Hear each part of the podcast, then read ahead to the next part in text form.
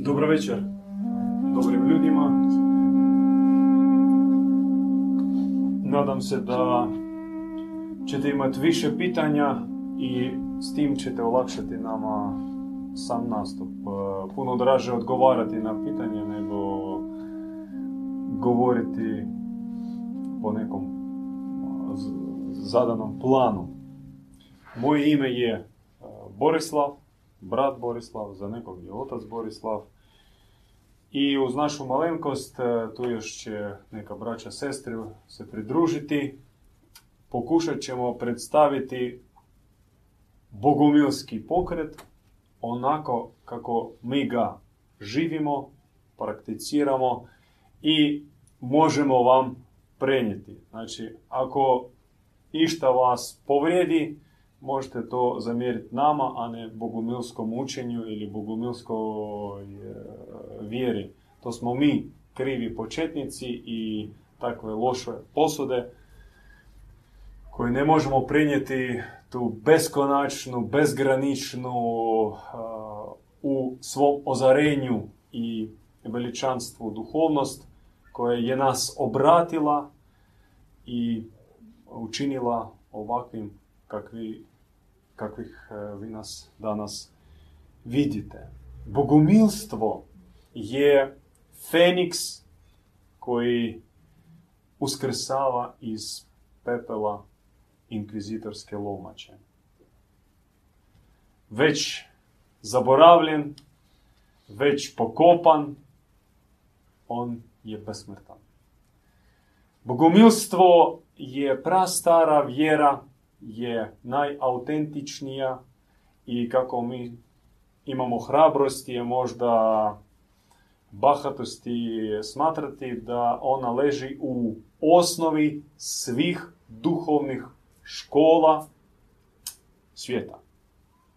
Bogomilstvo po nama je porijeklom iz pra civilizacija, nekad ono je kraljevalo po cijeloj zemlji, u našoj bližnjoj povijesti 1000-2000 godina možemo govoriti o nekim oazama bogomilstva na zemlji. I o tome ćemo kratko uh, reći.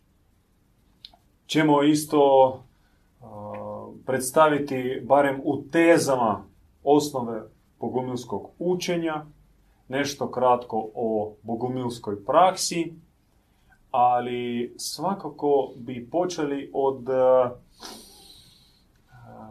suštine bogumilstva. Znači, nema bogumilstva bez jedne stvari. Kao što ga nije bilo i, ili ne bi moglo biti u crkvi Bosanskoj, crkvi Dalmatinskoj, Slavonskoj i tamo u Bizanskom carstvu ili u Langedoku među Katarima potrebna je jedna važna ključna stvar koja zapravo i obilježava e, bogumilstvo. Hoćete vi možda pogoditi šta, šta bi to moglo biti e, ili da odmah odgovorim? Majka. Odakle, vi znate, možda ste vi bogumil.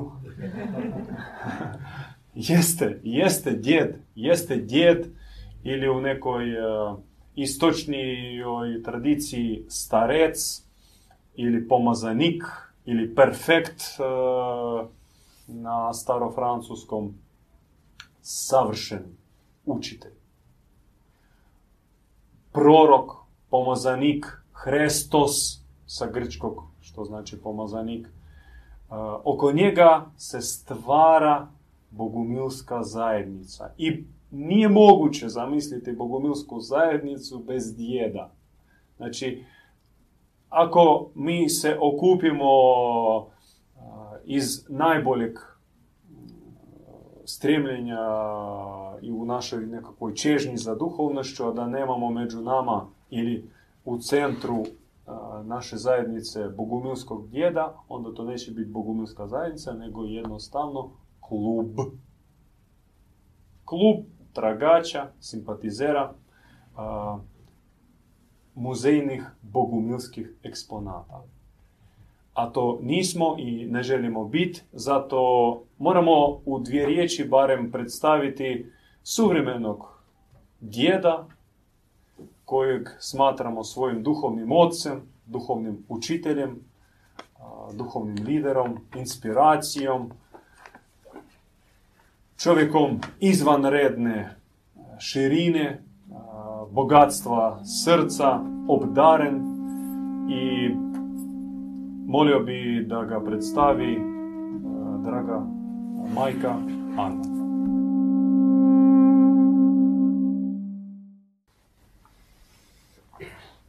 dobar dan, drago mi svih vas vidjeti. Pa ja ću vam predstaviti Ivana Bogomila. Ja i sama živim u Španjolskoj, ovdje sam povremeno u Hrvatskoj. I živim zajedno baš sa Ivanom Bogomilom. Tako, I mogu iz prve ruke a, zaista reći tko je on i kako on živi.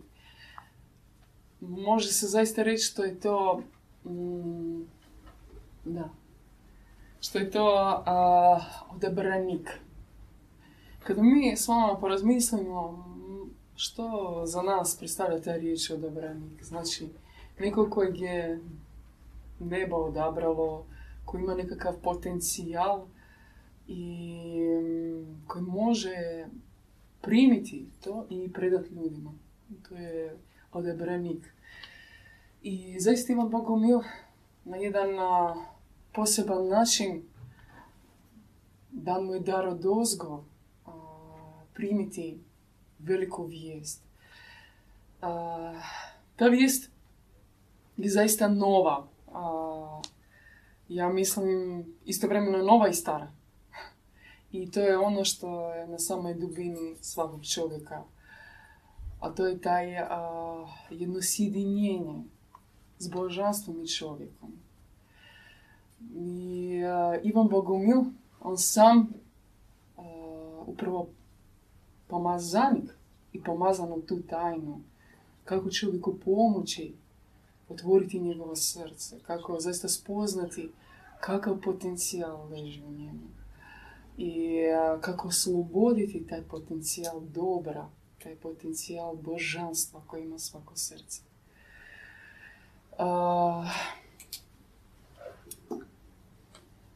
on je inače i duhovni pisac napisao preko 500 knjiga.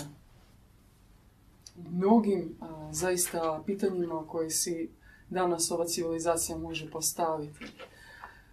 kao pitanje i Atlantide, Hiperboreje, Krista, Zoroastrizma, mnogi kultura, pisu duboke knjige kako zaista pronaći istinu o sebi, kako naći put. on je jedan čovjek, znate, ja bih rekla, na toliko ima dijalog sa svakim čovjekom. Imaš osjećaj da ga sretneš što on tebe zna bolje nego ti samog sebe. Pritom vrlo je pristupačan i nije distantan od ljudi. Ne smatra sebe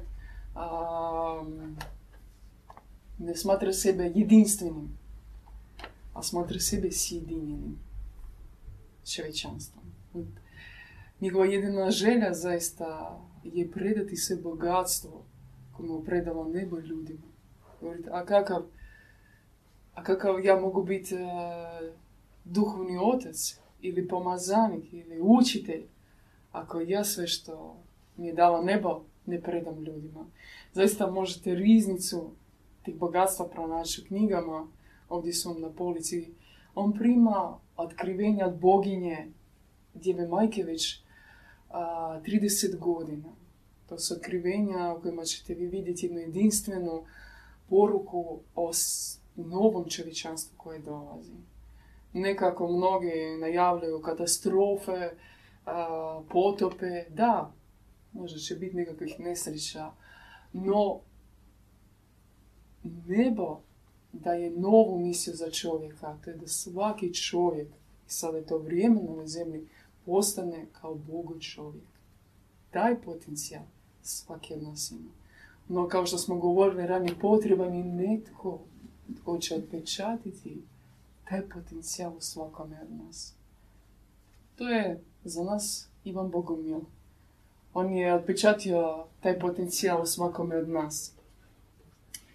Njima je danas, a, njima dana on je mistik, također, koji čita u mističnoj knjižnici. Sad možemo se pitati što je to mistična knjižnica. Mistična knjižnica to je jedno posebno duhovno prostranstvo. I ulaz u to duhovno prostranstvo su imali pomazanici kao što je bio Kriz, Astra, Mani, Buda, mnogi još pomazanici koji nisu poznati imenom ovome svijetu. Tu se skrivaju u toj mističnoj biblioteci sve tajne života u civilizacijama dobra. I opće o dobrim svijetovima, o dobrom univerzumu. Mi vrlo o tome jako malo znamo, ali ja mislim postepeno, ako ćete vi imati više želje, a ja mislim da da, jer je nemoguće ne imati, upoznati se kroz naše knjige upravo o tim temama. Uh, za Ivana Bogomila, znate, on je posjetio Hrvatsku. Kad je bio ovdje u Hrvatskoj, za njega su rekli što je otac Hrvatske. Zašto? Zato što, znate, um, on toliko bio blizak nama svima ovdje. Uh, otvorio prvo bogomilstvo ovdje kao arhetip Hrvatske. Hrvati... Ja se čujem što vas prekidam. Ja čujem uh, njevo pitanje neomogućeno kratke biografske podatke. uh Možete? Da, da. Ljudi zanima što? Gdje je rođen? Aha. Kad je rođen? Obrazovanje? Da. Obitelj? Da. Odgoj? Da. Može, može. Madon Crnac, Bijelac, Da, ja mogu vam predstaviti. Ovo je jedna knjiga, Nepoznati prorok. Uh, Ivan Bogomilan je rođen u Rusiji 1945. godine. Šest. Šesta, dobro. Jednu godinu sam povala. Um, preživio je život, uh, pa inače uh, on je bio filozof, uh, profesor engleskog jezika na fakultetu u Moskvi. Tražio je duhovni put, pa je u mnogim i u ezoteriju prošao, prošao je kršćanstvo, duboko uvijek je tražio taj viši smisao života. praktički sve sfere uh, ima dijalog i ima dijalog danas sa svim liderima svjetskih pokrita, tipa sufizma, zen budizma, Marijanskih pokreta. Marijanskih pokreta u kršćanstvu, da, ezoterijskih raznih pokreta. on sada živi u Španjolskoj. Već e, deset godina živi u Španjolskoj. Imamo mnogo centara bogomilskih i katarskih u Španjolskoj. I tamo, ako se želi, može se i susreti s Ivanom Bogomilom.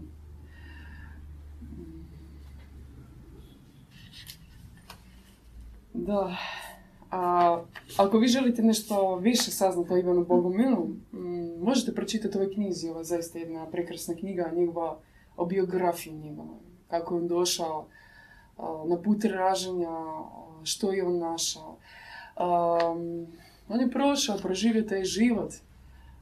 na zemlji spoznao mnogo, zaista imao veliko znanje kao jedan filozof, bio je, može se reći, na vrhu ruske inteligencije u toj spisateljskoj boemi i kao pisac i kao poeta i vidio da tu nema baš previše smisla.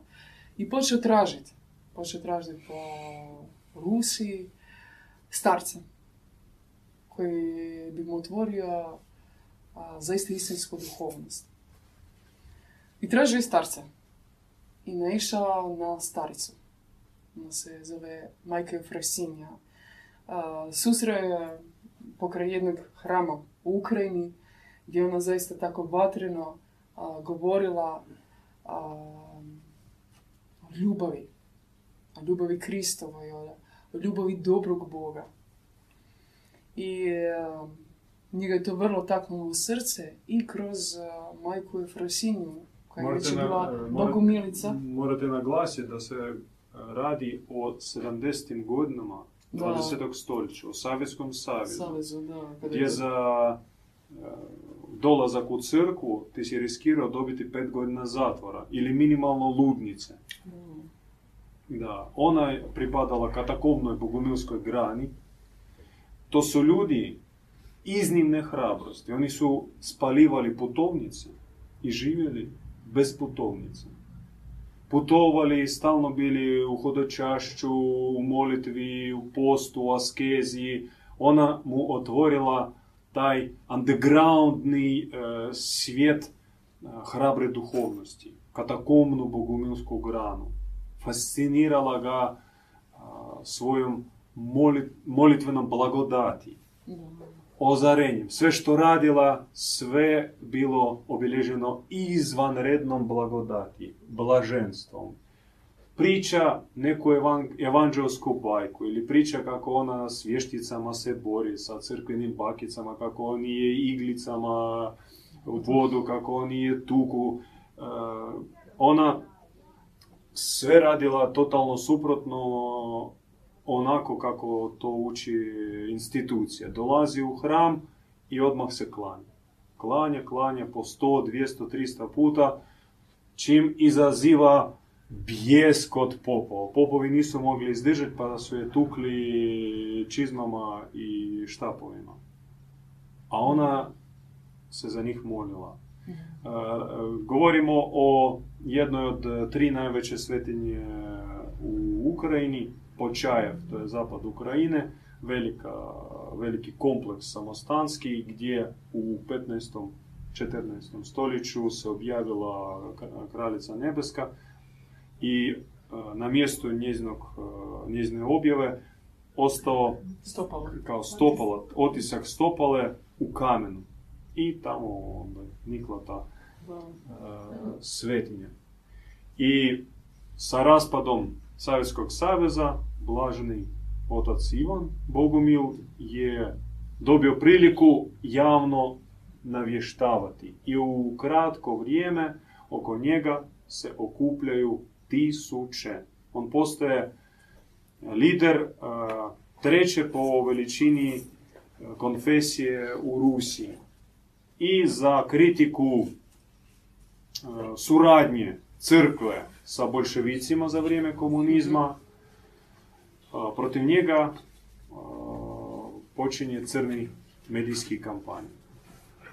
Po televiziji, u presi. On proglašava se kao broj jedan sektaš, heretičar Ruske federacije. Znači, neprijatelj broj jedan državnog sustava.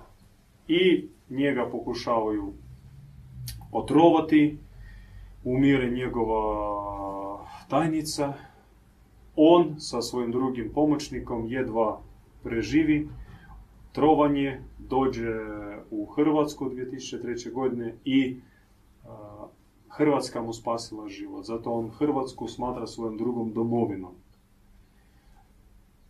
Jadransko more u kojem on se kupao non stop svaki dan opralo ga od e, teškog otrova koji su njemu nametnuli, podmetnuli. Još jedan slučaj, e, hvala, Da. e, majka Ana skromna je, Da. ona bi mogla još puno Mnogo, toga reći, e, imat ćete priliku s njom porazgovarati, ona zaista za došla ukratko u posjet e, Zagreba, a, a pomaže njemu kao pomoćnica, živi e, pored njega tamo, zna ga jako blisko i tjesno. Jedan slučaj koji se dogodio 1994. godine.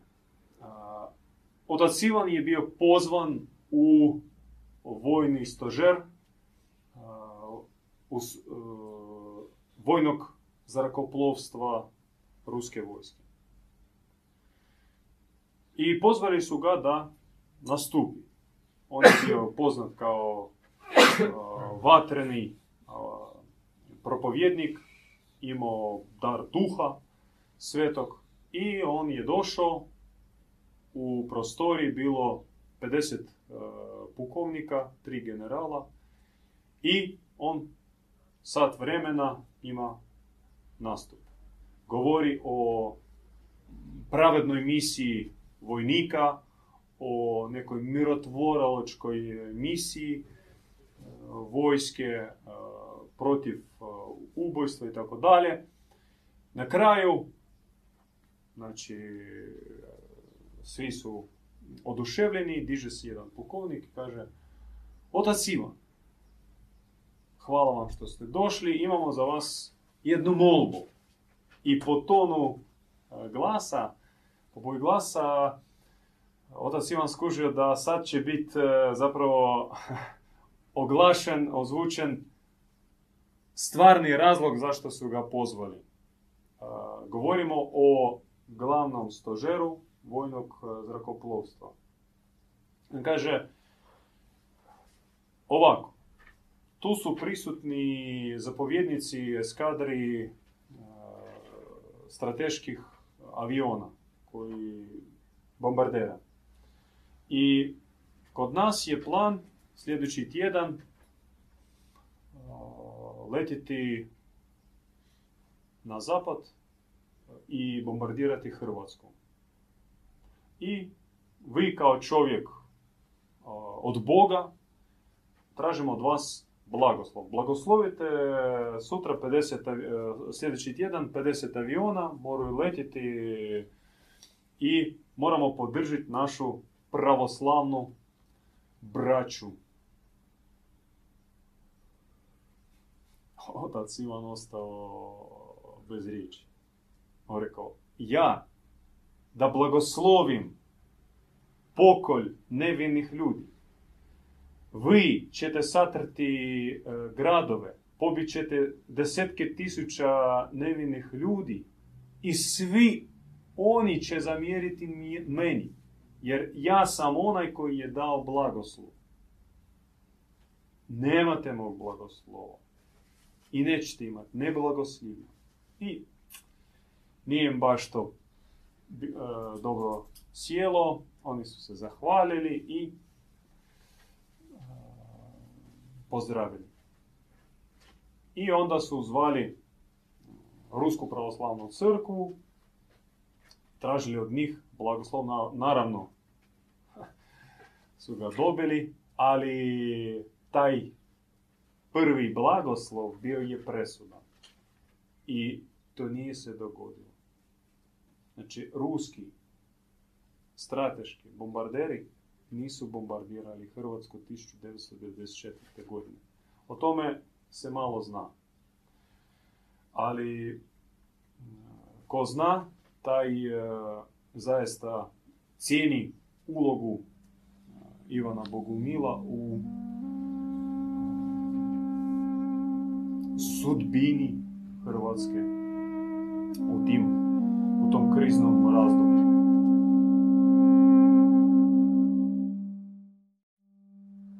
Porijeklo Bogumila. Znači, službena priča govori nam o nekom desetom stoljeću, bugarskom popu Bogumilu, od kojeg je nastala balkanska bogumilska sekta. To ne pije vode, to je totalna glupost i smislica od strane rimskih inkvizitora. Bogumilstvo nije staro tisuću godina, niti dvije tisuće godina, Bogumilstvo je staro milijune godina. Ali pošto govoriti o toliko dalekoj prošlosti gotovo nemoguće, znači sad bi e, tražili dajte podatke, dajte dokaze, ali čovjek duhovan, on osjeti u duhu. Njemu ne treba materijalni dokaz jer se zna da bilo koju činjenicu, bilo koji artefakt ti možeš e, falsificirati, a i onaj postojeći možeš tumačiti na tisuće načina, tako su nastale raznorazne teorije e, koje su sa vremenom mijenjale i ukidale, tako da mi volimo ponavljati da u mitu ima više istine nego u pisanim dokumentima. Ta usmena predaja koja se prenosila iz generacije u generaciju u sebi sadrži zapravo pravo znanje. Ali potrebno znati otvoriti mitsko vrelo i pronaći u njemu zlatnu riznicu istine. Ja bih zamolio brata Radomira kratko nekim točkama proći kroz porijeklo i razvoj bogumilskog e, učenja, ajmo reći od Zaratustre do današnjih dana. Kako je otac govorio o mitu, tako zapravo prvo što tražimo, tražimo zapravo odjeke sličnosti, odjeke istosti duha, kakvo ima bogumilstvo u raznim povijesnim događajima, u povijesnim pokretima. Jedan od takvih pokreta je bio zoroastrizam, koji je bio vezan uz dobroga Boga. Oni su govorili o dobrome Bogu. Ono što mi bogomili govorimo, isto tako govorimo o dobrome Bogu. I kada počnemo promatrati iz konteksta dobroga Boga, onda se počnu projavljivati kroz povijesni tijek, čak civilizacije, pokreti koji su rezonirali u potpuno istome duhu. Sam e, zoroastrizam je imao jednako tako pomazanika, Zoroastera. I sam pomazanik je ništa drugo nego Kristos, Krist. Nakon zoroastrizma imamo Krista koji se pojavljuje u Judeji i e, nakon e, uzašašća Krista ili prestanka bivanja Kristove poruke u njegovom tijelu na ovoj zemlji, za kršćanstvo tu prestaje priča. Sve staje, odjednom imamo kroz neki vremenski tijek stav, e, rađanje Biblije ili verzija Biblije, dok mi bogumili govorimo da se poruka nastavila na Slavujevoj gori, koja se nalazi u Turskoj, i da je tu poruku zapravo Kristova majka, božan, e, e, božanska majka, da je ona tamo prolazila još 15 godina strasnoje učenja, patnje, pročišćavanja i da je ona jednako tako dostigla visoki duhovni status kao što je dostigao i Krist. E, više o tome imamo u knjizi Ruža Serafita, koje doslovno možemo reći da je to bogomilsko evanđelje Slavujeve gore. Po Slavujevoj gori e, se zapravo počinje e, kontra Petrovoj i Pavlove grani. Uvijek spominjemo i Ivanovu granu crkve, govorimo o Ivanovom evanđelju, govorimo o evanđelju ljubavi, ali nekako taj Ivan se u toj Bibliji nalazi kao u kavezu. Ono što mi smatramo povijesnim tijekom i duhovnim tijekom je da zapravo se Ivanova grana lju, e, počela projavljivati, Ivanova grana ljubavi i da od prvog do devetog stoljeća je bio, bila eksplozija te grane.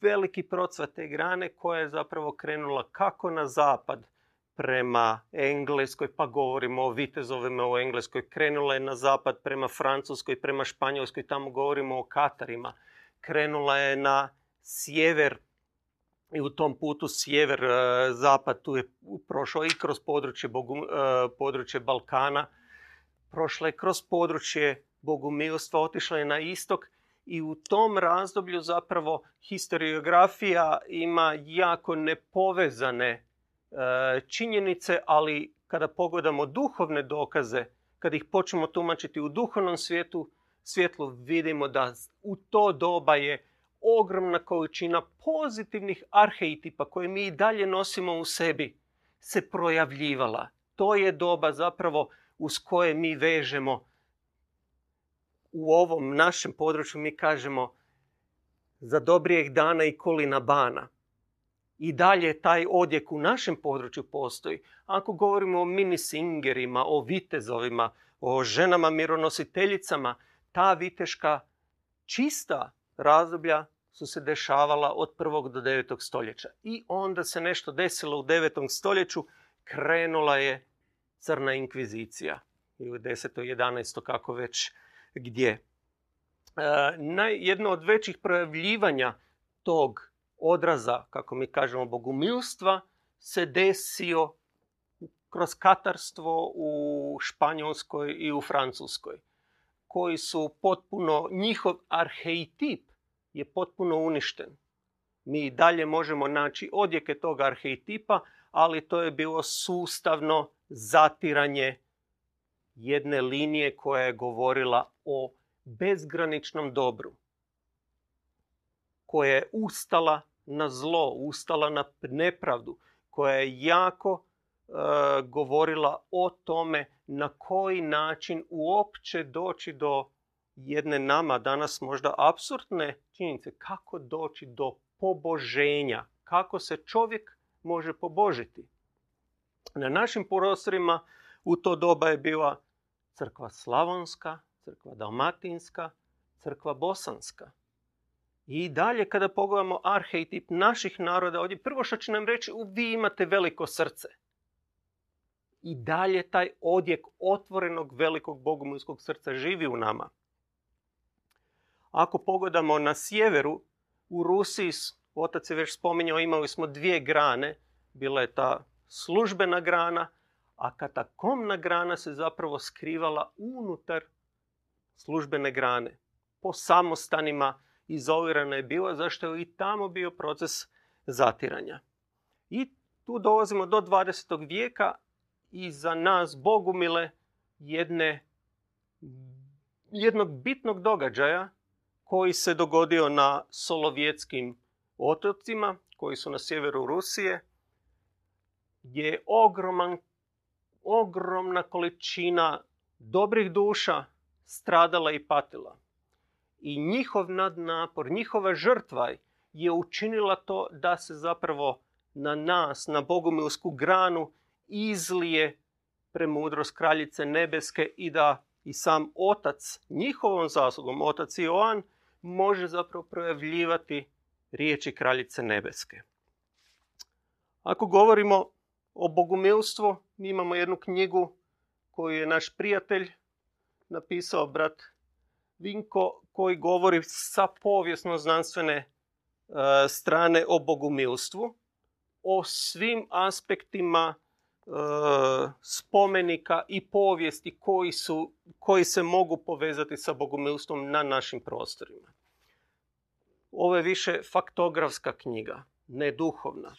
Ali ako želimo dobiti duhovni odraz bogumilstva, onda možemo pročitati knjigu o kralju Salomonu, bio židovski kralj, gdje govori se o tome da je on sam posumnjao u to kojem božanstvu služi čitav njegov narod. I on se zapravo bio okrenuo pod zaštitu majke kraljice nebeske. I kroz čitavo kraljevstvo je zapravo napravio veliku promjenu gdje se odmaknuo od standardne židovske priče i krenuo u potpuno suprotnom smjeru e, i želio povesti svoj narod u potpuno drugom smjeru. Hvala. Učenje.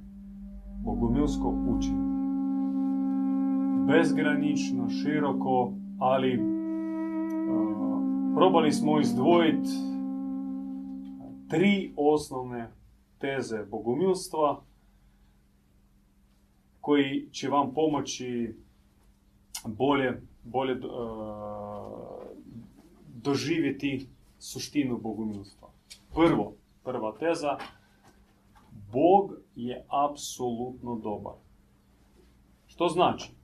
Da velikom i fatalnom greškom je bilo pripisati Bogu sud, kaznu, bolesti, strah i smrt. Ovih pet nekih e, ključnih negativnih crta koji zaista pripadaju nekoj crnoj e, strani, ajmo reći ahrimanu, ako govorimo o zorastrizmu, ili sotoni, džavolu, demijurgu, ali nikako ne dobrome Bogu. Znači, naš otac ne sudi, ne kažnjava, ne podozrijeva, ne šalje bolest po grijesima, ne plaši i ne ubije, ne oduzima život. On ne priprema strašni sud i vječne muke.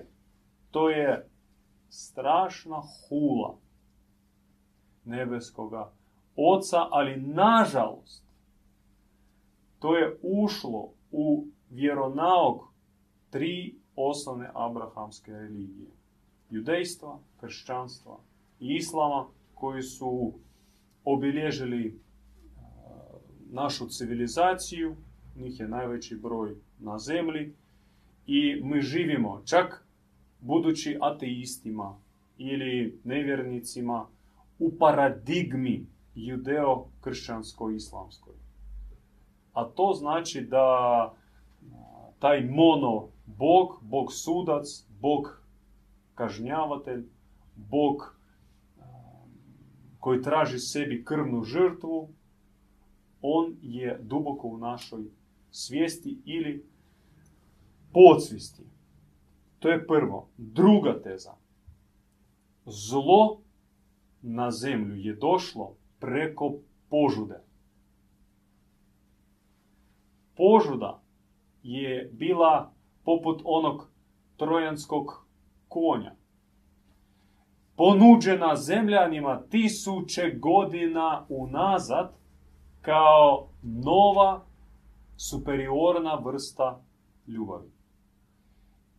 Govorimo o Atlantidi, o jednom otoku Atlantide, nasljednici kojeg su se sablaznili požudom.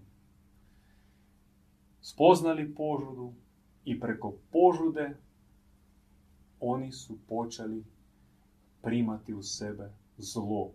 Tako zlo se pojavilo u ljudima. Njega nije bilo prije, ali od tada zlo se proširilo, poprimilo subtilne forme i na kraju krajeva čovjek je dosta mm, u velikom broju spoznao zlo. Čak i nesvjesno, ali čini zlo.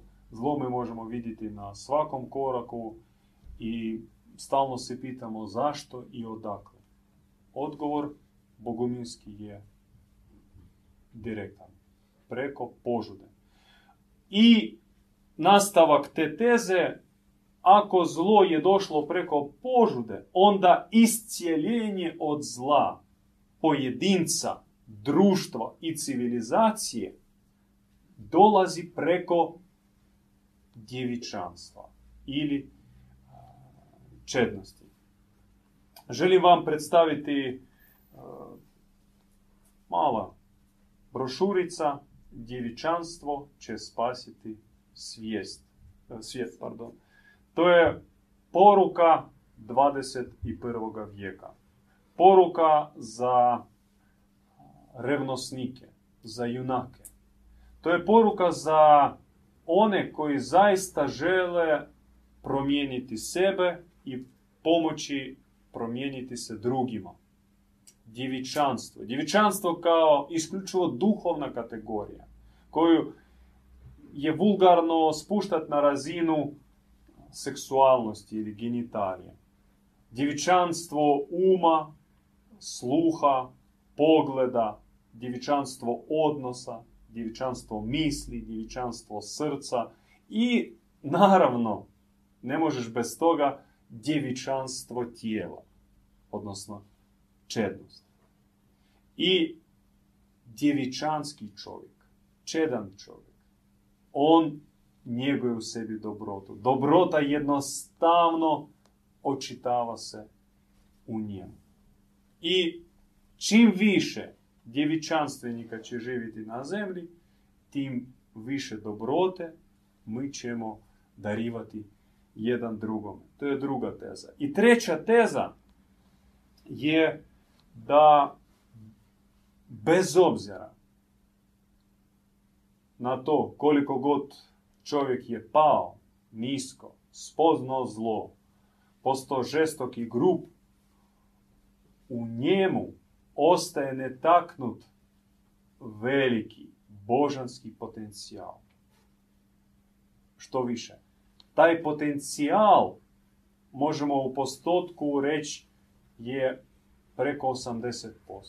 Samo mali dio čovjekove prirode na svim razinama je izložen kvaru, a suština čovjekova ostaje nevina, božanska, svjetla, čista, dobra. I e, bogumilska škola, bogumilski put stavi cilj otvoriti božanski potencijal. Ali ja bih htio dati riječ bratu Richardu i da kratko prođemo kroz bogumilsko učenje. Teško je riznicu bogumilskog učenja svesti u nekoliko rečenica, no evo, pokušat ćemo u osnovnim, osnovnim crtama. Boga, bogumilstvo kao dualizam ima drugačiji pogled na čovjeka i Boga i samu zemlju u odnosu na monoteističke religije. Bog je prema bogumilima i prema svim dualistima, još od Zaratustre i Manija, pa i Krista. A isključivo dobro, isključivo, isključiva dobrota, isključivo milosrđe, nema u njemu ničeg zlog.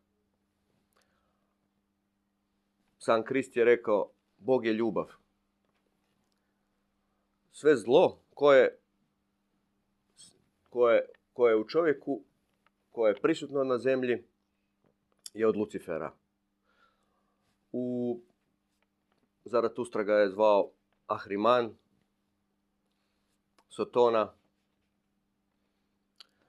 A, to je pali anđeo koji je izvor zla. Na zemlji kao jednom specifičnom mjestu, izvorno zamišljenom kao planetu a, za vježbanje ljubavi, za umnožavanje ljubavi, po padu, po duhovnom padu, a, dogodio se velik utjecaj Lucifera. Zemlja je ispala iz zaštite dobrih planeta, i zaštite dobrih svjetova i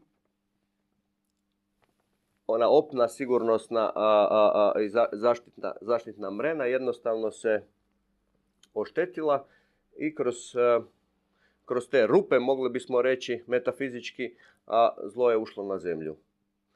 U obliku u početku u obliku iskušavanja. To je vrlo kompleksna priča a, i najosnovnije stvari koje su se događale prema bogumilskoj predaji su znači ponuda požude bogoljudima, atlantiđanima i daljnji pad. Prihvaćanjem požude događa, događa se pad čovečanstva. Lucifer postepeno navodi trodimenzionalnu matricu, mrenu, koja je istovremeno prisutna na zemlji i koja poput hipnoze djeluje na prosječnog čovjeka. Zarobljava ga. I adaptacijsko preoblikovanje je jedan od osnovnih, osnovnih teza bogumilskih koje su se dogodile pri samom padu, odnosno tada je početak, početak pada se dogodio prihvaćanjem požude, a sam Lucifer sa svojim, sa svojim pomagačima a, dobio je suglasnost od čovjeka da utisne zlo načelo u čovjeka. Na sreću, naš božanski potencijal je ostao u, unutrini netaknut. A te metafizičke operacije koje su se događale kroz adaptacijsko preoblikovanje, one su ostale na površini. Zapečatili su duhovno srce čovjeka, a, pritisnuli ga i na neki način zatvorili duhovno srce, kao da se puno teže može manifestirati. Inače, duhovno srce je organ, duh, e, duhovni organ u tisnutu čovjeka koji, koji skriva božanski potencijal. U njemu, kroz njega, emanira božanstvo. Mi smo kao ljudi, a, djeca dobroga Boga i nosimo njegov potencijal. Kao što dijete nosi genetiku svog oca i majke na, na fizičkom, u fizičkom tijelu, tako i, tako i mi kao duše, začeti i stvoreni od dobroga oca i dobre majke, nosimo kompletno njegov potencijal. Taj potencijal je pohranjen u našim duhovnim srcima. Duhovno srce možemo promatrati kao jedan duhovni organ ovako tako područje šire. On nije, ne treba ga miješati sa srčanom čakrom, a kao e, srčana, srčana čakra moglo bi se reći da je kao nekakva vanjska, vanjska forma koja nema nikakve veze s duhovnim srcem. Ona je, ona je nekakvo suptilno astralno tijelo, dio suptilnog astralnog tijela koji je dio, po našem učenju, adaptacijskog preoblikovanja. Dio znači a, mutacije čovjeka, mutacije bogo čovjeka. I kako, što, kako to obično Lucifer, a, a, a, majstor, majstor obmane i lukavosti vješto iskreira, on je na neki način čovjeku usadio duhovno srce, tu srčanu čakru preko duhovnog srca i nudi svoj duhovni put a, razvijanja srčane čakre. Prema bogumilskoj predaji, čovjeku da bi ostvario svoj duhovni potencijal, potrebno je probuditi duhovno srce. A duhovno srce se probuđuje jasnim razdvajanjem dobra i zla unutar sebe za početak. Problem je u pomiješanosti. Mi živimo u svijetu koji je pomiješan i mi smo od malena indoktrinirani kroz odgoj, obrazovanje, što je dobro, što je zlo. Da, na, na kraju naš racio nama zamjenjuje ono što bi nam trebalo duhovno srce govoriti. Duhovno srce kao možemo gledati kao glas savjesti u nama, kao nekakav odjek božanskog svijeta, naše, našeg originala.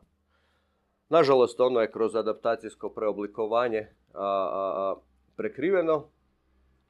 Radi u nekoj mjeri kako kod koga. I surogat zvan racionalni um koji je odgojen, koji je indoktriniran, nama govori šta je dobro, šta je zlo.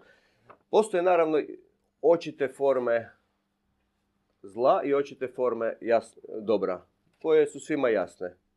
Međutim, problem je u onim pomješanim varijantama, di, di mi ne možemo jasno razlučiti. A, potrebno je donijeti unutarnju duboku odluku kako bismo ostvarili božanski potencijal i početi sa razdvajanjem unutar sebe tog dobra i zla. Jednostavno, ono, ono, ono, one, one, u početku je to teško jer e, nama to nije otvoreno početku naš racionalni um sve to na neki način a, a, a, nama, on je, on je sudac, on prosuđuje i nama nama diktira, jer nismo navikli slušati naše duhovno srce. Međutim, s vremenom uz, uz duhovnu pomoć pastira, to duhovno srce, duhovna savjest se čisti i čovjek počinje sam slušati taj glas. I tako se može raskriliti taj božanski potencijal u čovjeku. Čovjek je pozvan na, prema Bogumilskoj predavanje, pozvan dostići vrlo visokih duhovnih stupnjeva.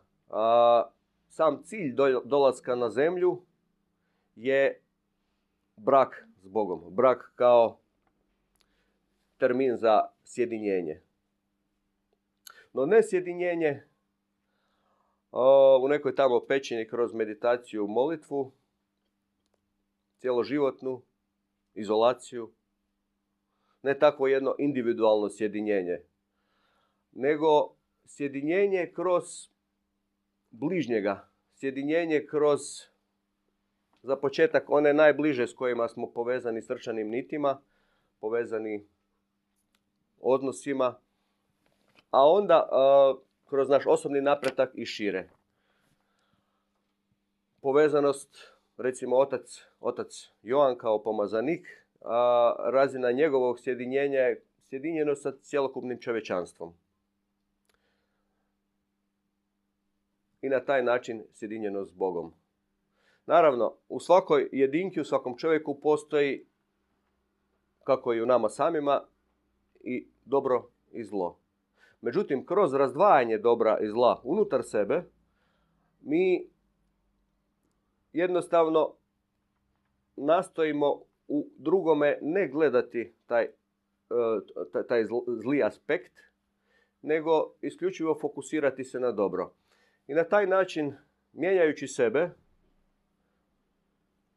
prvo mijenjamo naravno sebe, a onda postajemo bolji, a onda kroz to svi oni s kojima smo povezani srčanim nitima na neki način se isto postepeno mijenjaju i generalno gledano u konačnici cijela zemlja se preobražava. Zemlja se nalazi kao jedno mistično mjesto, ona teško, nemoguće ju je promatrati kao isključivo dobro mjesto, isključivo zlo. To je zemlju možemo gledati jedino kroz zakon paradoksa. Znači, jedno i drugo može biti istovremeno istina. I tako, zemlja kao istovremeno, možemo reći, hologramska matrica koja, koja nas drži zarobljene, s druge strane, nudi nam, nudi nam dosizanje visoke duhovnosti. Ona se nalazi na ona se nalazi trenutno na kraju a, na kraju Kali Juge, na kraju mračnog razdoblja. Zovu još, stari Slaveni su zvali to noć svaroga, to razdoblje. Duhovni ljudi, oni mogu osjetiti ta, tu, tu, tu promjenu koja se već događa. Ona je već za njih opipljiva, stvarna. I promjena zemlje, ona se događa kroz našu osobnu promjenu. Kroz naše osobno razdvajanje dobra i zla, a polako se približava kraj ove pomiješane paradigme koja traje već tisućama godina.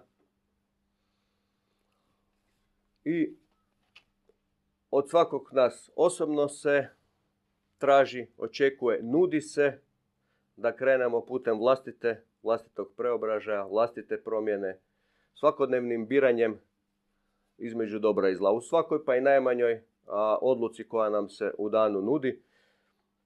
Citirao bih za kraj Zaratustru kao zadnjeg najstarijeg poznatog dualistu. Dobre misli, dobre riječi, dobra dijela. To je jednostavno potrebno je da nam, se, da nam, da nam to uđe u, u na neki način svakodnevnu praksu pri donošenju bilo kakvih odluka. Da njegujemo dobrotu u suptilnim formama, u, u mislima, ne samo u vanjskom činu. Da ju izražavamo kroz naše riječi, I tako ona, to nije ona, znate, hinjena dobrota. Ta, ta dobrota mora, mora nositi nešto od izvora dobrote, od onoga, od onoga svevišnjeg, od, od kreatora, od našeg, od našeg oca. I na taj način, kroz nas kao posude, ona se širi zemljom i preobražava cijelu zemlju.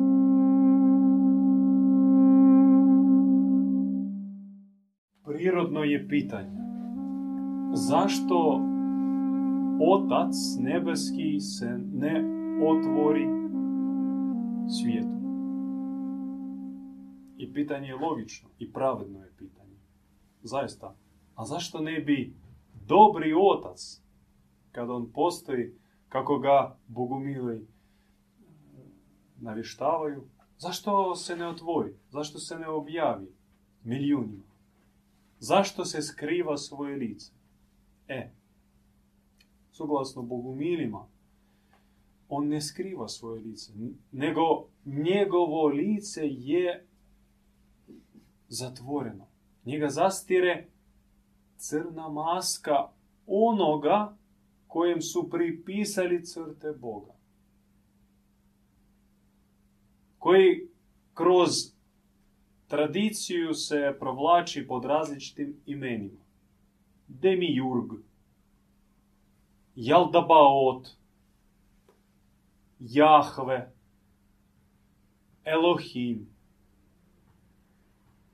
Gospod, Bog na kraju krajeva.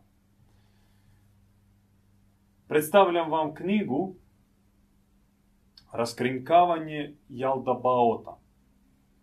To su seminari, članci i misli Ivana Bogumila vezano uz kritiku Staroga Zavjeta.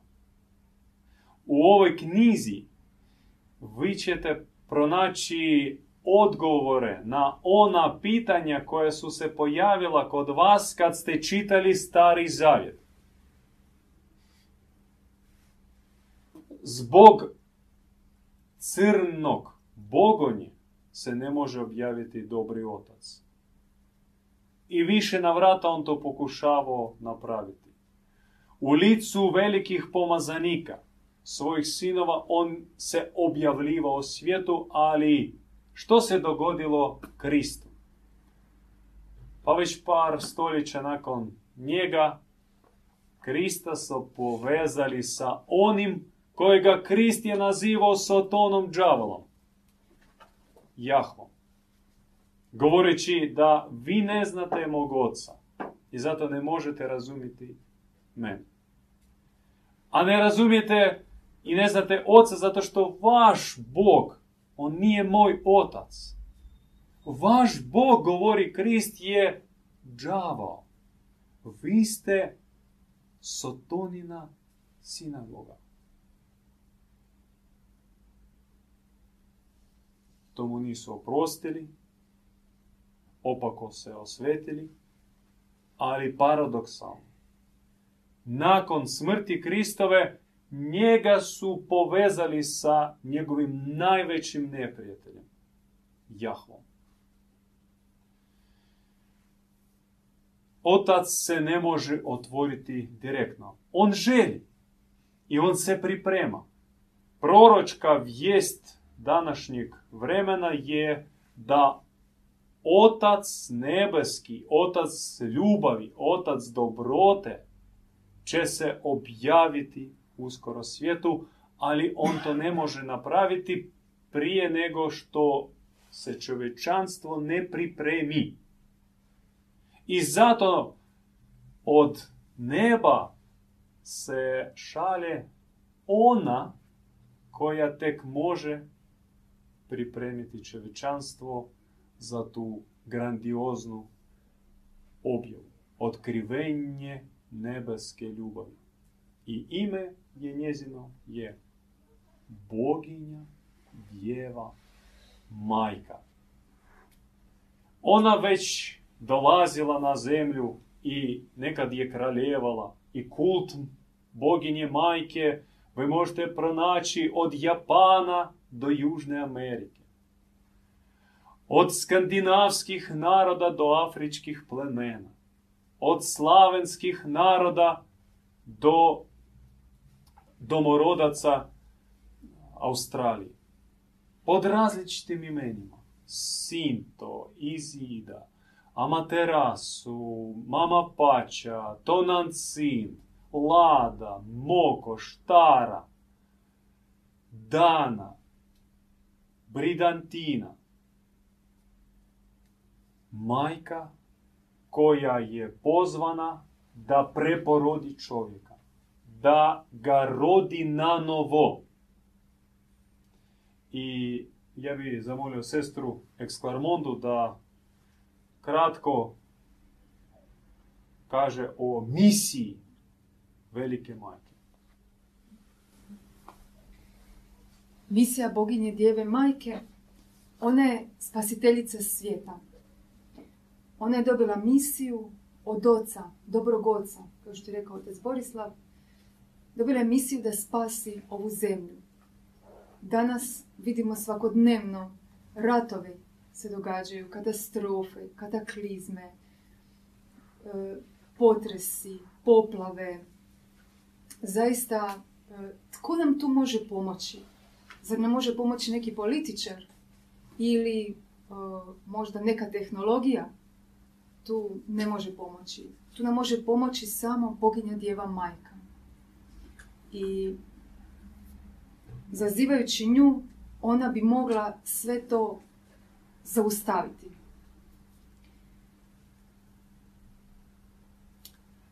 Ona je roditeljica Kristova i Bogorodica. Ljudi samo misle da samo jedan Krist je bio prije 2000 godina i to je to. E, idu u crkvu, uklanjaju se raspetom i klanjaju se zapravo tom strahu da i oni sami ne bi bili raspeti. A naša majka želi, ona želi začeti novog čovjeka, želi u njemu umnožiti Krista i Bogorodicu. Svaki roditelj želi da njegovo dijete nalikuje na njega.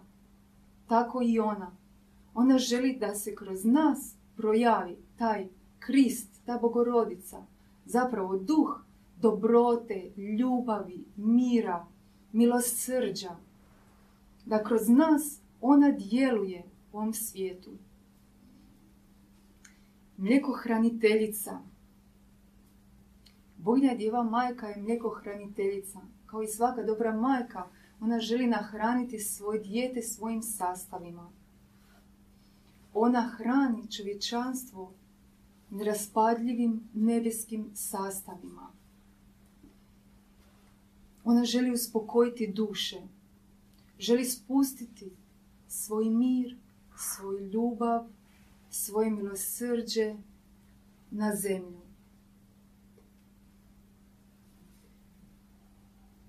Pripremateljica, preparadora. Ona priprema čovječanstvo ka objavi dobroga oca. Dobrog oca čovječanstvo ne poznaje. Čovječanstvo je traumatizirano i ono ne može nikako primiti tu svjetlost, tu ljubav dobrog oca. Naš otac, on je sama ljubav, beskonačna, dobrota, milosrđe. I on želi se sjediniti sa dušom, želi zagrliti svaku dušu. Ali čovjek u stanju kakvom je sad, on to ne može izdržati. Ne može izdržati radi našeg sastava. Zbog toga što smo nismo očišćeni još, nismo još pripremljeni. I zato tu majka priprema da dovede dušu kocu. Ona priprema našu savjest. Da mi bi mogli primiti tu ljubav, tu snagu, tu energiju, tu svjetlost. Jer inače te količine ljubavi čovjek ne bi to uopće izdržao. Ta količine te dobre ljubavi. Inmaculadesa. Inmaculata na latinskom to je neumrljana. Immaculabilis je na latinskom na ono na kojeg se čovjek ne lijepi nikakva prljavština. Neporočno začeće. Bognja Djeva Majka nije neporočno začela samo Krista. Ona želi i nas neporočno začeti. Želi predati svoje sastave. Želi da bi mi bili neumrljani, da se na nas ne bi ništa lijepilo. Zlo u ovom svijetu, nažalost, lijepi na nas zbog toga što mi imamo te sastave. Kad mi ne bi imali zle sastave, onda se to zlo ne bi lijepilo na nas. I Majka Božja zato želi neporočno nas začeti, kao što je začela Krista i ona je u Lurdu 1858.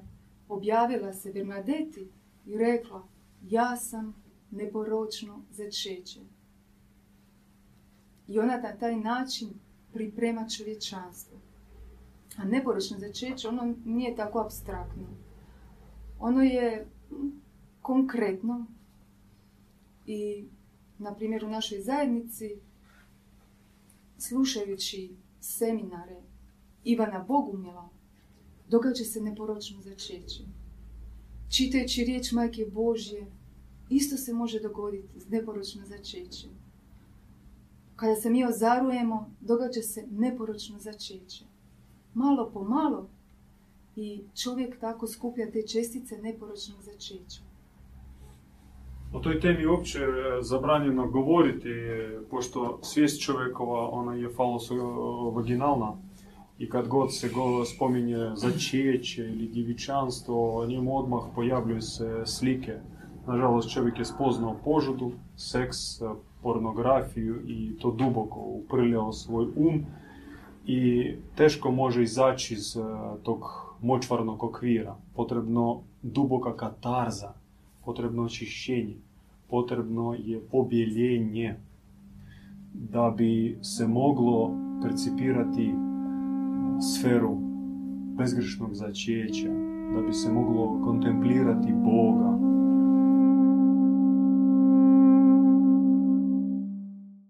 Mi sad prilazimo završetku našeg predavanja, pa ako budete imali pitanja, bilo bi nam drago odgovoriti na njih.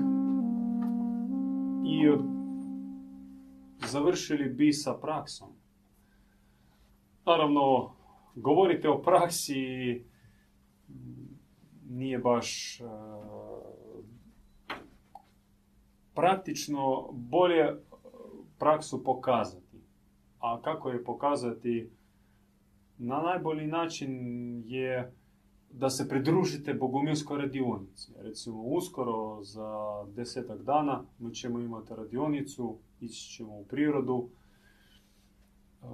gdje tijekom 3-4 dana moguće se uroniti u bogumilski život, gdje je kod nas jako intenzivni program i uživo uvidjeti kako bogumili mole se, kako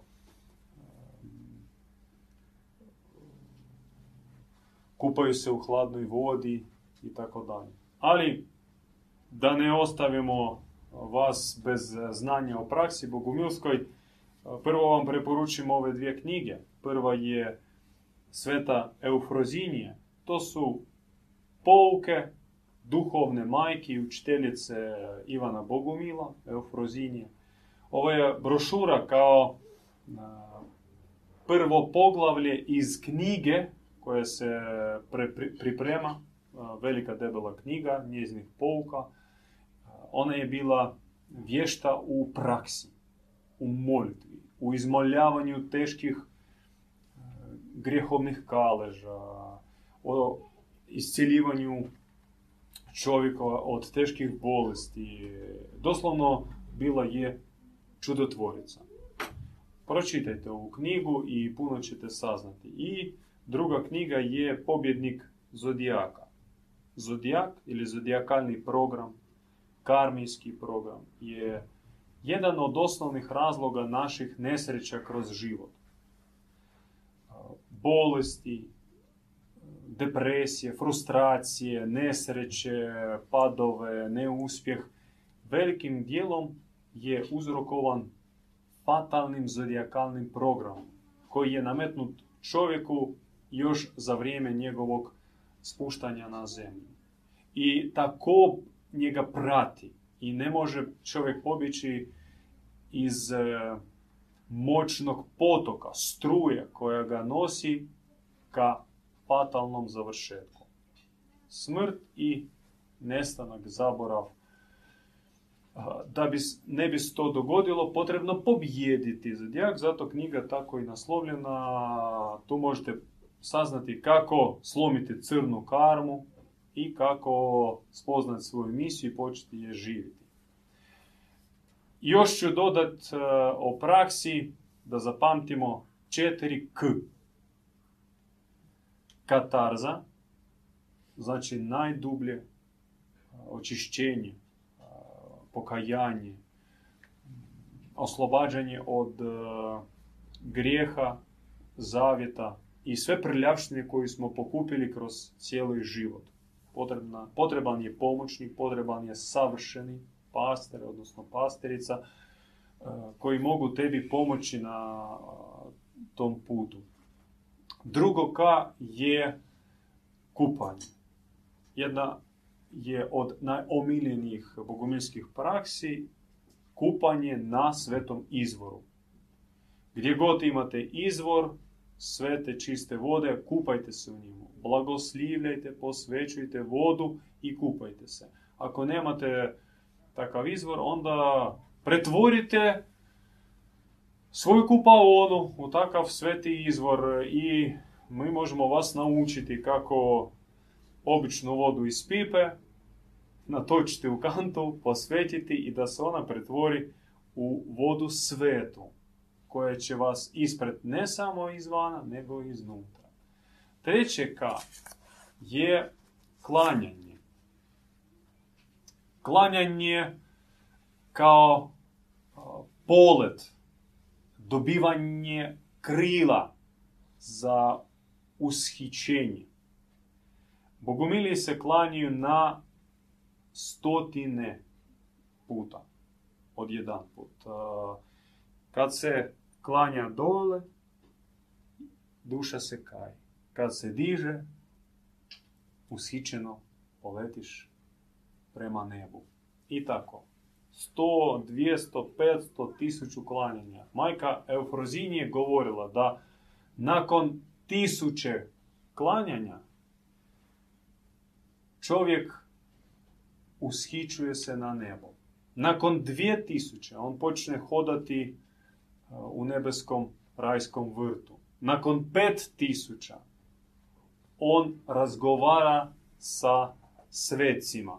A nakon deset tisuća klanjanja, a takvih e, ja znam samo par revnosnika koji su to uspjeli napraviti, e, čovjek se udostoji izravno u blizini kontemplirati lik svevišnjega on se uh, uvodi u najsvetiju od svetih svetinja. Četvrto K je naravno bogumilsko kolo. Kolo koje je prastaro, porijeklom još iz hiperborejskih vremena. Kolo ne užičko, kolo ne uh, poslije rakije, da podnarodnjake. Kolo kao duhovno otajstvo, kao ozbiljna praksa. Kolo koje u sebi e, zaključuje dva aspekta. Negativan, to je znojnje i sa znojem izbacivanje požudnih sokova, kako su govorili bogumilski djedovi. Moraš se, brate, znojiti da iz teba izađu bludni sokovi kojih ti si pun bluda, pun požude, pun razvrata. Da izađe iz tebe savananizam, moraš litrama, kantama se znojiti. A zato moraš satima igrat kolo. To je negativni aspekt. A pozitivni aspekt, kada se igra kolo, razigrava kolo, postupeno, polako, ta povorka se ushiće kao spirala prema nebu. I samo kolo to je simbol univerzuma. Pogledajte, a, s planeti se okreću oko sunca a, i cijeli svemir se okreće, sunce je okruglo, ta svastika ili svarga koja nam kao simbol došlo još iz eh, drevnih civilizacija. Kolo je najjača praksa kod Bogumila i mi vas želimo upoznati s tom praksom. Mi se okupljamo svaku subotu popodne da i prođemo katarzu, da a, se klanjamo i da naravno razigramo bogumilsko kolo i da se ushitimo na nebesko prijestolje i tamo primimo blagodat za sebe, ali i za druge. Jer vraćajući se na bogumilsko kredo, ono zvuči ovako. Ja sam došao u ovaj svijet da bih stupio u brak s Bogom kroz pateće čovječanstvo. Što znači progledavaj Boga u bližnjemu, ali voli ga nesavršeno.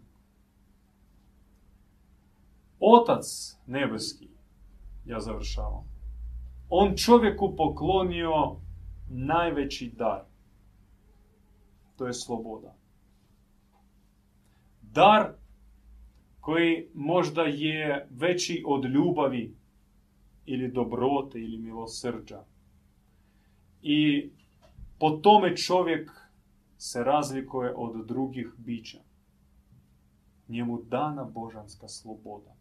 I u tome ima velik, velik, velika darežljivost oca, veliko povjerenje u čovjeka i duboki smisao. Naravno, u tome postoji rizik, jer čovjek može iskoristiti svoju slobodu na ovakav ili ovakav način. I kako možemo po sebi vidjeti i po našem okruženju, često mi slobodu koristimo u krivom smjeru. Jest? Ali da izbalansira slobodu bez koje ne može čovjek približiti se Bogu. Bog po bogumiljama, on ne želi roba, njemu nije potreban rob. I velika kleveta Boga nazivati gospodinom, a čovjeka nazivati Božim robom. Njemu potreban je prijatelj. Njemu je potreban suradnik, pomoćnik. Tako on želi gledati svakog od nas. I zato on u nas je utisnuo duhovnu savjest. I duhovna savjest to i jest otac unutar nas. I koji govori. I koji kao kompas nas vodi kroz život.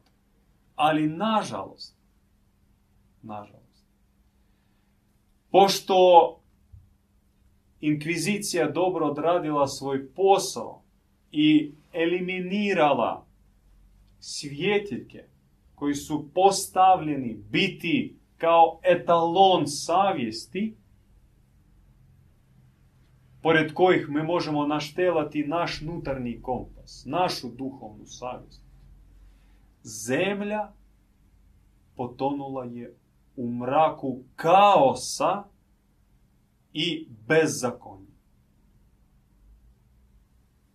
I onda tu vladaju aferisti svakakve masti. Potrebno je probuditi duhovnu savjest. To je osnovna i završna poruka nas, Bogumila, vama, draga braćo i sestre. I kad je probudite, cijenite duhovnu savjest. njegujte duhovnu savjest. Ne dopustite da ona ponovno se opeće strastima i sablaznima. Čuvaj savjest kao zjenicu oka. Savjesti nek bude kao ogoleni živac, nerv, koji odmah uh, oštro reagira na nepravdu, na zlo, na sablazn, na iskušenje i koji tebe vodi u stranu dobra, pravednosti i čistoće. I kada u čovjeku se spoji sloboda bezgranična dana od samoga nebeskoga Oca i duhovna savjest kao sam glas očev unutar, čovjek dostiže stupanj ravno Bogu. On postaje s njim jednak. I to jest brak. S Bogom to vam želimo i neka vam pomognu svi nebeski dobri pokrovitelji i nebeski sabor bogumilskih mučenika.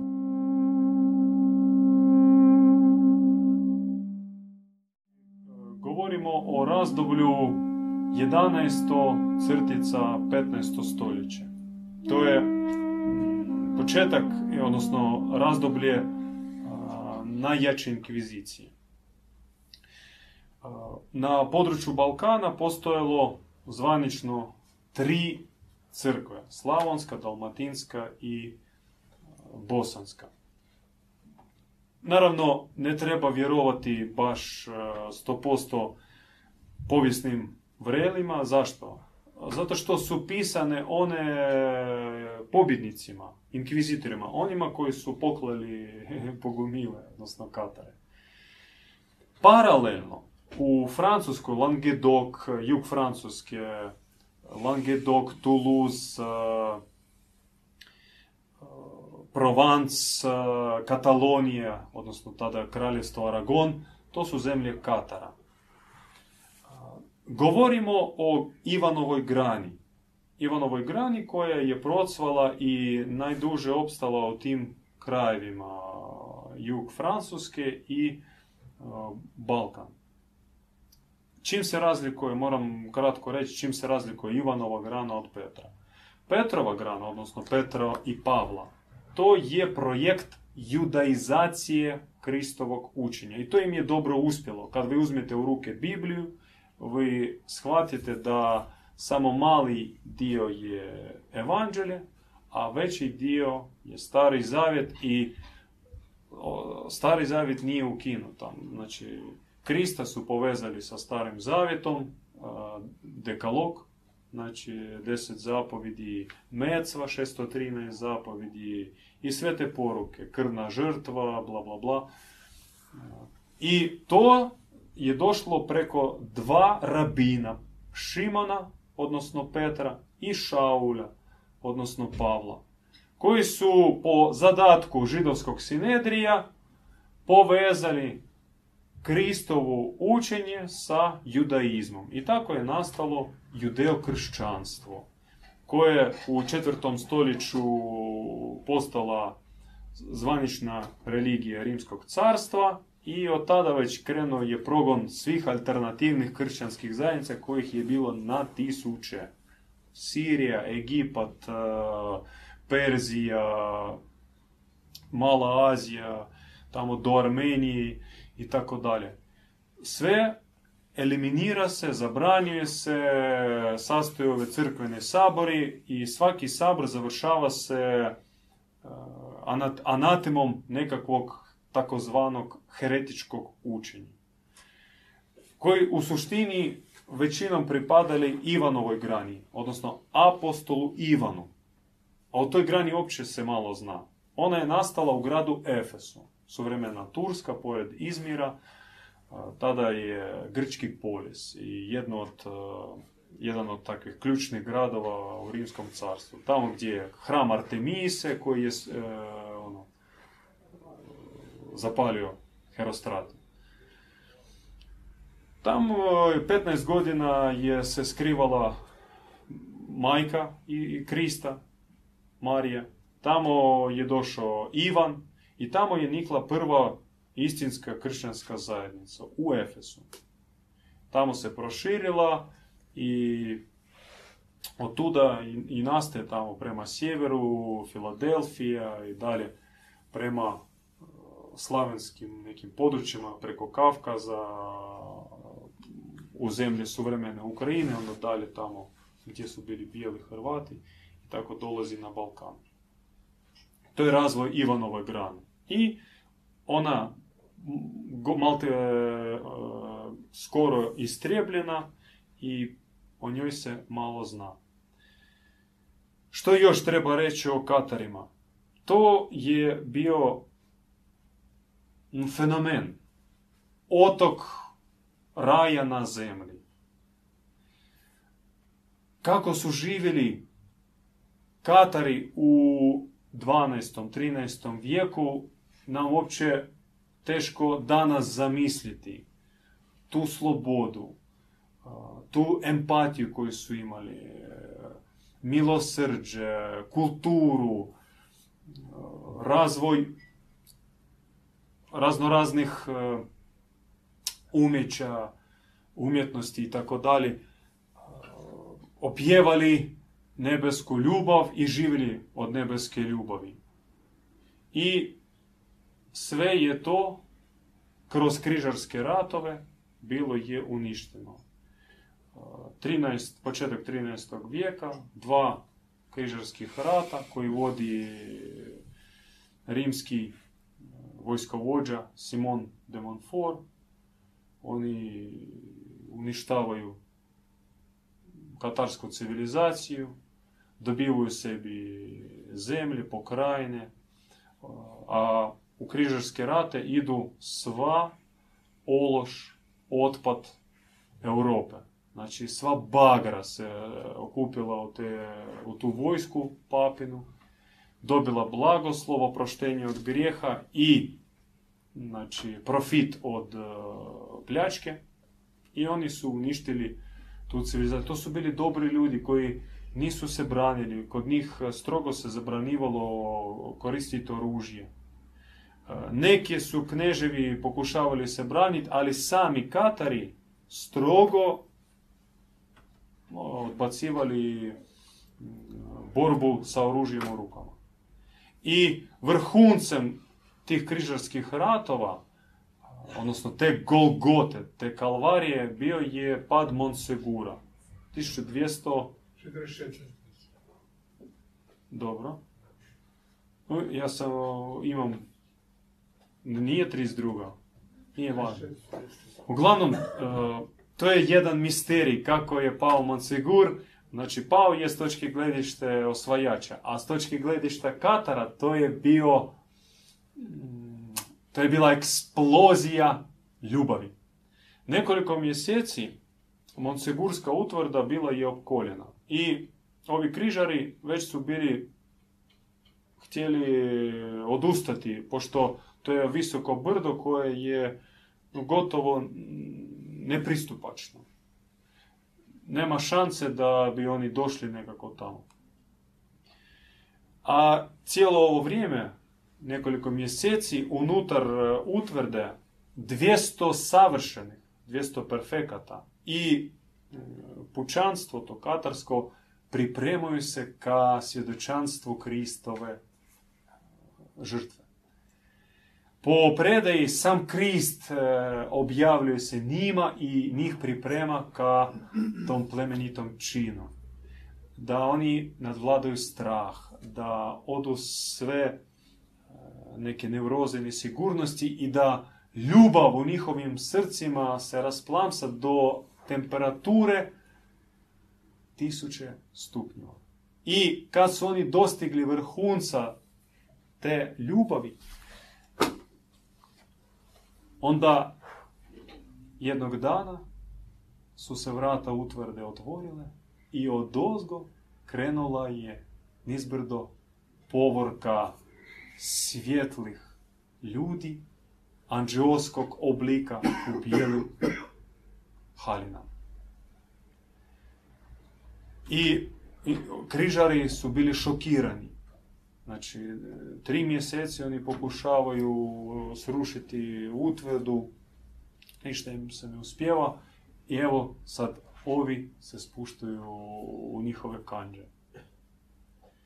Brzo su se bile zapaljene lomače i znači u tim lomačama bile su spaljeni 200 perfekata. Ali ta ista predaja glasi da kad su katare stavili u lomaču, oni kao da su nestali. Nije bilo nikakvog ni smrada, ni, ni ništa. Nije bilo straha u njihovim očima. Niti uh, agonije, muke na licu. Nego sa njihovog lica isijavala nezemaljsko, bla, uh, nezemaljska ljubav i blaženstvo. Od tog neadekvatnog ponašanja neki su od križara na licu mjesta bacili svoje oružje i krenuli za Katarima u oganj. I predaje glasi da na kraju dogodilo se tako od naglo buktanje požara i požar opekao biskupe prisutne na licu mjesta. I proširio se crni smrad i dim. Kad je katarski, katarska vatra spržila inkvizitore. I od dan danas uh, ispred uh, Monsigura ima ta livada, dolina koja se zove polje spaljenih. Tam je podignut uh, spomenik i tam je velika blagodat. Tam prisutnost tih 200 kristova. Pazite, svaki od njih je jednak tom povijesnom Kristu. Ali za njih se malo zna. A koliko tek ovdje na ovom području bilo takvih perfekata i Kristova. Za to uopće se ne zna i otac Ivan često ponavlja da ni jedan pokret nije toliko zabranjen i prešućen kao što su bogumili. Mi znamo samo minimum o četiri križarskih pohoda protiv dalmatinskih patarene, odnosno Bogumila, kad je spaljen grad Zadar, dva pohoda protiv Splita, onda protiv omiških Bogumila. Znači, pokrštavalo se ovo područje isključivo putem naselja, putem klanja, putem ubijanja vatrom i mačem. Tada se dogodio genocid zlatnog genofonda. Hrvatskog, odnosno širije takvog slavenskog, balkanskog naroda ili tamo francuskog naroda. I ta trauma nije dan danas izliječena. To je kao crna rupa u meta podsvijesti naroda i koja uzrokuje strah i pokoru. I mora se sjetiti, mora se sjetiti svojih korijenova. Mora se sjetiti bijelih Hrvata, Bogumila. Mora se sjetiti očeva i majki. Kristova i Bogorodica, koji su ispred lica smrtne kazne ponavljali riječi. Bog je ljubav. Dieu es amor. I prije kazne obećali jedan drugome, zavjetovali se ne osudit krvnika, nego dati sve od sebe da zadržu srce otvorenim i da ga poljube unatoč njegovom žestokom ponašanju. Oni su uzor istinskih duhovnih vjesnika, misionara, spasitelja i oni ostaju kao panteon mučenika. Otac Ivan, promatrajući duhovnim pogledom ovo Hrvatsko, on rekao Hrvatska ima izvanredno veliki panteon mučenika ljubavi. Govorimo mučenika ljubavi, pošto njihova, njihovo mučenje bilo u ime ljubavi i zbog ljubavi. I stradajući iz ljubavi, oni su skupili ogromnu količinu te ljubavi. Kao Golgota, ona ima dvije strane. Stranu raspeća i stranu uskrsnuća. Bogumilska crkva, bosanska, dalmatinska ili langedokska, je prošla svoju kalvariju. A sada stiže vrijeme uskrsnuća. I kako glasi proročanstvo zadnjeg katarskog perfekta, Giljoma Belibasta, koji je bio 1321. godine spaljen, on je rekao, nakon 700 godina lovor katarski će zazeleniti ponovno. Katari će se vratiti. 700 godina Kroz tri godine. se približavaju. Stiže, stiže dolazak tih Katara i Bogumila i mi već e, susrećemo često duše koji imaju u sebi osjećaj da su oni prošli tu Golgotu. Da su bili Katari Bogumili u srednjem vijeku. I ponovno dolaze da bi ostvarili ono radi čega su stradali 700 godina prije. Mora se vratiti slika istinskog oca, a na zemlji mora se utemeljiti božanska civilizacija. To je misija Katara i Bogumila. I ne samo Balkan ili Francuska, nego čitava zemlja. Imamo posla. I potrebni su bauštelci. Braćo, sestre, želimo vam mir i dostizanja duhovnog cilja, a to jeste savršenstvo. I također želimo vas позвати на богомилски чај. Мир ваше срце.